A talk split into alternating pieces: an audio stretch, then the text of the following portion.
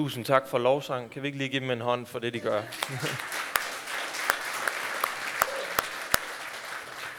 det gør det altså nemmere at komme op og prædike, når man lige øh, får hjælp til det med god lovsang.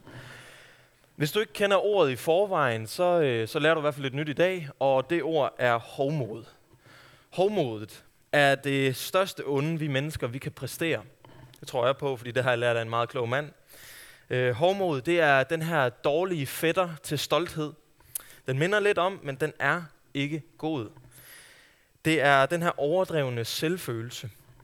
Øh, den her, at man føler sig overlegen øh, eller arrogant. Det er en synd, der gjorde, at djævlen blev til djævel.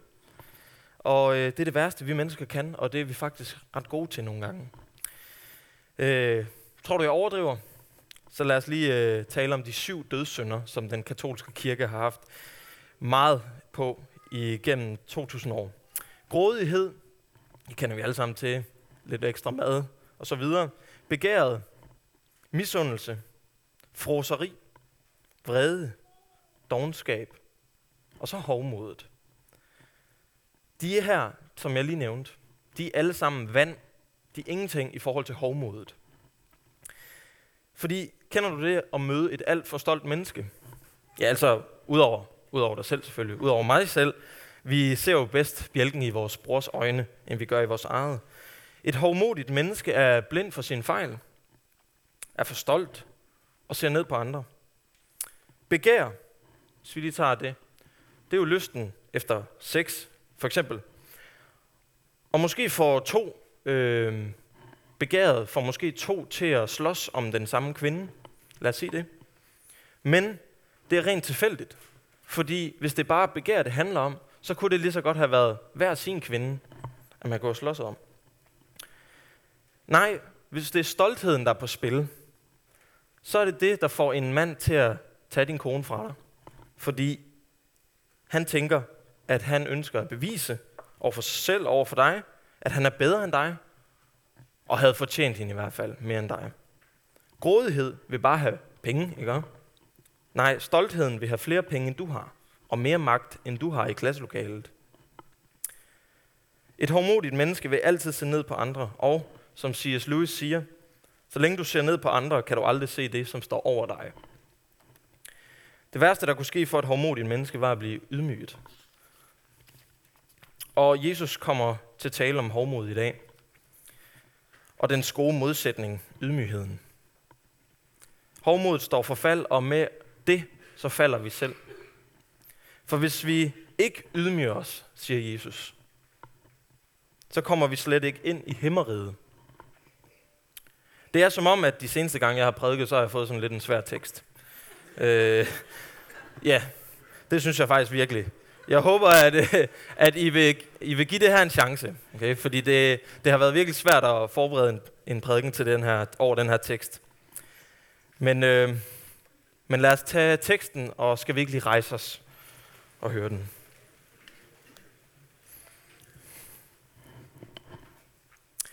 På den tid kom disciplerne hen til Jesus og spurgte, Hvem er den største i himmeriget?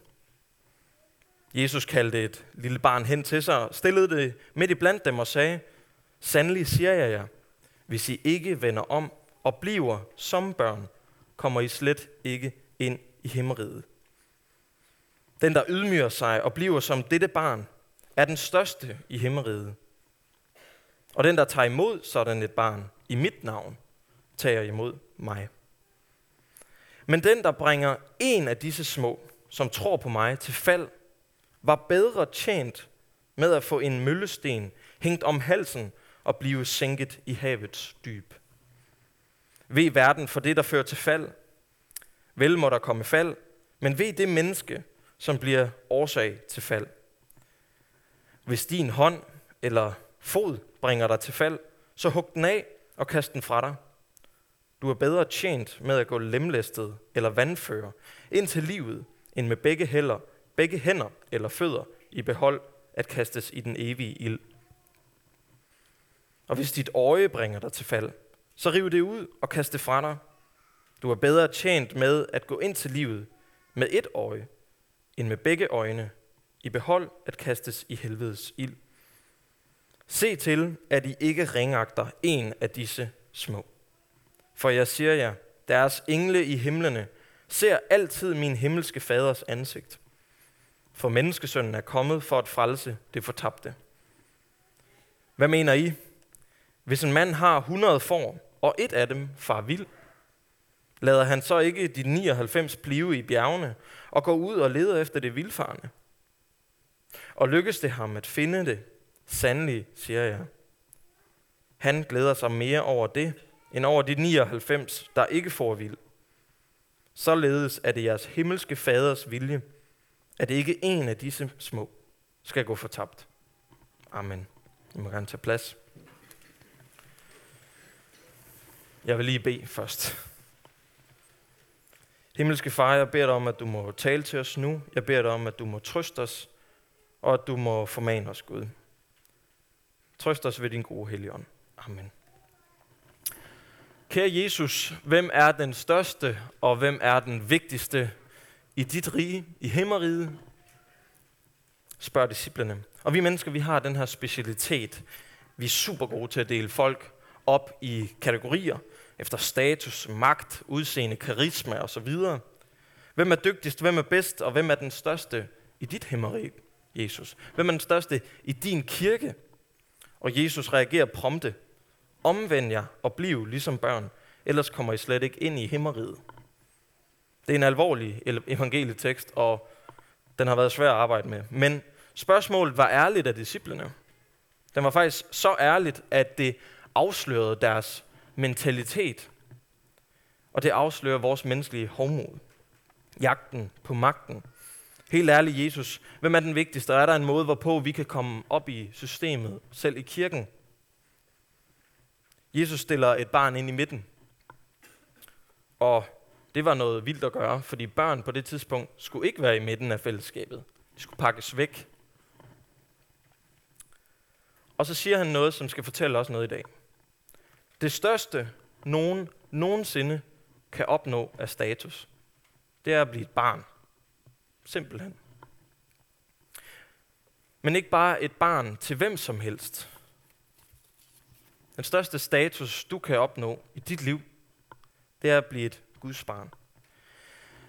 Lad os sige, hvem har ikke tænkt på et tidspunkt, det har jeg i hvert fald, det vil jeg gerne indrømme, og tænkt, åh, oh, det kunne have været nice at blive født i Bill Gates familie, fordi I holdt op en masse penge, man kunne få. Det kunne da være fedt, men øh, problemet er bare, at du ikke øh, tager noget af det her med i graven. Så hvem gad ikke at være et Guds barn? Hvilken arv man da kunne få? Der er den her dobbelthed i at være barn. For i Guds øjne er det nemlig den største status, du kan få. Men i verdens øjne, i vores naturlige øjne, og selv i disciplenes øjne, dem der gik med Jesus hver eneste dag, er det den mindste status. Come on et barn, der har brug for sin himmelske far. Men lad mig lige stille dig et spørgsmål. Hvad er det vigtigste for dig? Er det at være stor i verdens øjne? De øjne, som slipper dig, når du ikke er værd at beundre længere? Eller er det det vigtigste for dig at være stor i Guds øjne, som aldrig holder op med at se lige præcis, hvem du er, og hvor meget du er værd? Det er faktisk en ydmygelse at blive et Guds barn. Fordi der siger man ligesom i sangen, vi sang for inden, jeg er intet uden dig. Og det virker totalt, okay, det er måske lidt for meget, ikke? Men det, men det er sådan, det kommer til i sidste ende. Det er en ydmygelse at blive et barn, fordi hvis du ikke bliver som et, så kommer du slet ikke ind i det, siger Jesus. Så for at vi kan komme til himmeriget, så kræver det, at vi omvender os fra sådan en mentalitet, siger Jesus til disciplene. Og vi skal acceptere vores egen stoltheds nederlag, afhængigheden af vores himmelske far. Hvis ens forældre inddeler tit i, efter status og succes, når det kommer til mennesker, så vil barnet også komme til at gøre det samme. Man lærer bedst efter sine forældre. Det er rimelig typisk. Men når du er et Guds barn, så skal du leve som det du er. Og du skal lære af din far i himlen. Og det betyder, at vi skal tage imod selv den mest ubetydelige. Selv den, som verden har lyst til, og måske endda ind i menigheden har lyst til at pakke godt væk. Jesus siger, den der ydmyger sig og bliver som dette barn, er den største i himmeriget. Og den, der tager imod sådan et barn i mit navn, tager imod mig. Så den, der som et Guds barn tager imod et andet barn i Jesu navn, tager imod selveste Jesus. Og det er den største ære, vi kan gøre. Så på en måde så afhænger vores tagen imod Jesus af, hvordan vi tager imod andre mennesker.